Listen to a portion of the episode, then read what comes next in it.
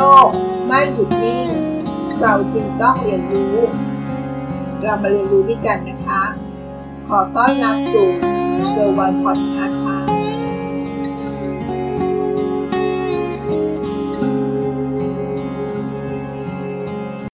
สวัสดีค่ะ ยินดีต้อนรับสู่เกิร์วันพอดแคสต์ในบทความนี้คนได้แบ่งปันเรื่องราวที่เกี่ยวกับเงินที่น่าสนใจนะคะ ว่าเงินนั้นมีหน้าที่ และมีคุณค่าหรือความหมายอย่างไร เขาบอกว่าในช่วงสองสามปีที่ผ่านมานี้นะคะ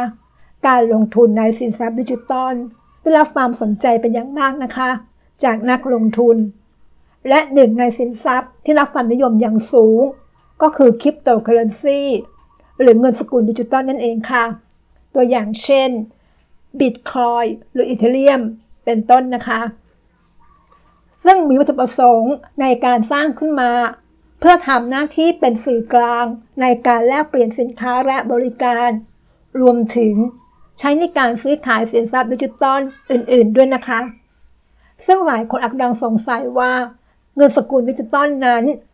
กำลังทำหน้าที่เป็นเงินอยู่ใช่หรือไม่ ตั้งแต่ในอดีต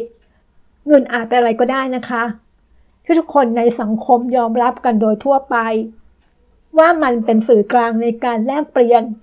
เป็นเครื่องใช้วัดมูลค่าของสินค้าและบริการ และข้อสำคัญใช้ชำระหนี้ได้ตามกฎหมายค่ะ แต่นอกจากนั้นที่หลักเหล่านี้แล้วนะคะ ในมุมทางเศรษฐศาสตร์แล้ว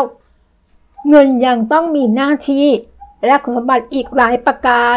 ที่ทำให้ทุกคนในสังคมยอมรับนะคะ มาดูหน้าที่ของเงินก่อนนะคะ เขาบอกว่าหน้าที่ของเงินนั้นมี 4 ประการด้วยกันค่ะ 1. เงินเป็นเครื่องวัดมูลค่า 2. เป็นสื่อกลางในการแลกเปลี่ยน 3. เป็นเครื่องเก็บรักษามูลค่า และ 4. เป็นมาตรฐานในการชำระหนี้ในอนาคตได้ค่ะ 1. เงินเป็นเครื่องวัดมูลค่า เงินทำหน้าที่เป็นหน่วยวัดมูลค่า ที่เป็นมาตรฐานของสินค้าและบริการทุกชนิด เพื่อให้สามารถเปรียบเทียบมูลค่าของสินค้าและบริการได้อย่างสะดวก และเงินยังเป็นหน่วยแสดงมูลค่าในทางบัญชีทำให้เราสามารถนับรวมหรือหักลบมูลค่าของสิ่งต่างๆ ได้ด้วยนะคะ 2. เงินนั้นเป็นสื่อกลางในการแลกเปลี่ยน ในหัวข้อนี้เป็นหน้าที่สำคัญที่สุดของเงินก็ว่าได้นะคะ เพราะว่าเป็นสิ่งที่ช่วยให้เศรษฐกิจเจริญก้าวหน้า เนื่องจากเงินทำให้การค้าขาย เป็นไปด้วยความสะดวกและคล่องตัว แต่เงินจะทำหน้าที่นี้ได้ดีก็ต่อเมื่อสิ่งที่ใช้เป็นเงินจะต้องได้รับการยอมรับ ในสังคมว่า เป็นสิ่งที่มีอำนาจซื้อ มีเสถียรภาพ และมีมูลค่าที่คงที่ด้วยนะคะ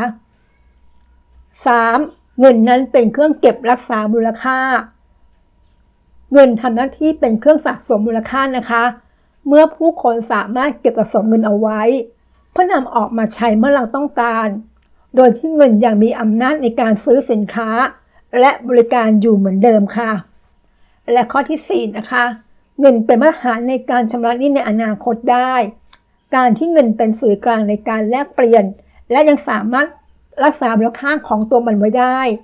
ทำให้เงินถูกยอมรับในการใช้ชำระหนี้ในอนาคตได้นะคะ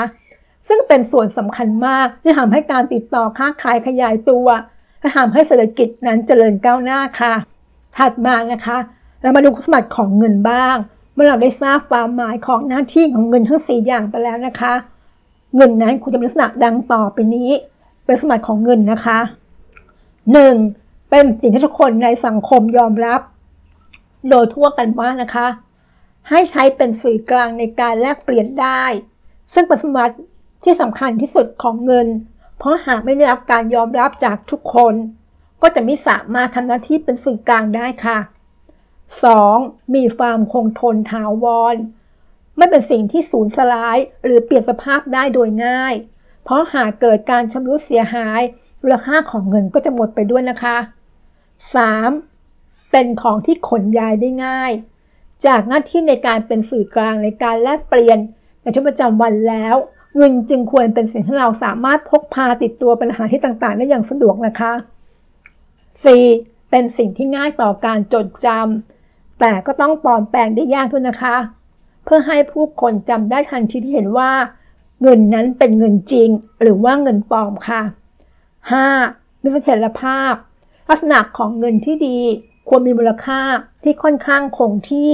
เพราะหากมูลค่ามีความพันพวนมาก คนอาจจะไม่เชื่อถือเงินนั้นอีกต่อไปได้นะคะ และรักทิ้งไปยอมรับสินทรัพย์อื่น ที่มูลค่าคงที่กว่าเป็นเงินแทนค่ะ 6. แบ่งเป็นหน่วยย่อยได้ เนื่องจากสินค้าแต่ละชนิดมีมูลค่าต่างกัน เงินจึงควรแยกเป็นหน่วยแยกได้นะคะ เพื่อความสะดวกคล่องตัวในการใช้จ่ายนั่นเองค่ะ 7. เป็นสิ่งที่มีลักษณะเหมือนกัน เหรียญกระสาบที่มีมูลค่าเท่ากันก็ควรทำมาจากวัสดุเดียวกัน น้ำหนักเท่ากัน ขนาดเท่ากัน รือธนบัตรมูลค่าเดียวกัน ก็ควรเป็นกระดาษชนิดเดียวกัน และสีเดียวกัน เหล่านี้เป็นต้นค่ะ 8. เป็นของที่หายากเพื่อให้เงินสามารถรักษามูลค่าของตัวเองไว้ได้ สิ่งที่นำมาทำเป็นเงินจึงควรเป็นของที่หายาก มีมูลค่าในตัวเองด้วยนะคะ นั่นคือสมบัติของเงิน 8 ประการด้วยกันนะคะลักษณะของเงินที่เรากล่าวมาแล้ว จะเห็นได้ว่าเงินสกุลดิจิตอลในปัจจุบันนี้ ยังขาดสมบัติบางประการที่เงินควรจะมีนะคะ เช่น การได้รับการยอมรับโดยทั่วกันจากทุกคนในสังคม และเรื่องของเสถียรภาพของราคา เรายังเห็นได้ว่าราคาของเงินสกุลดิจิตอลทั้งหลายนั้น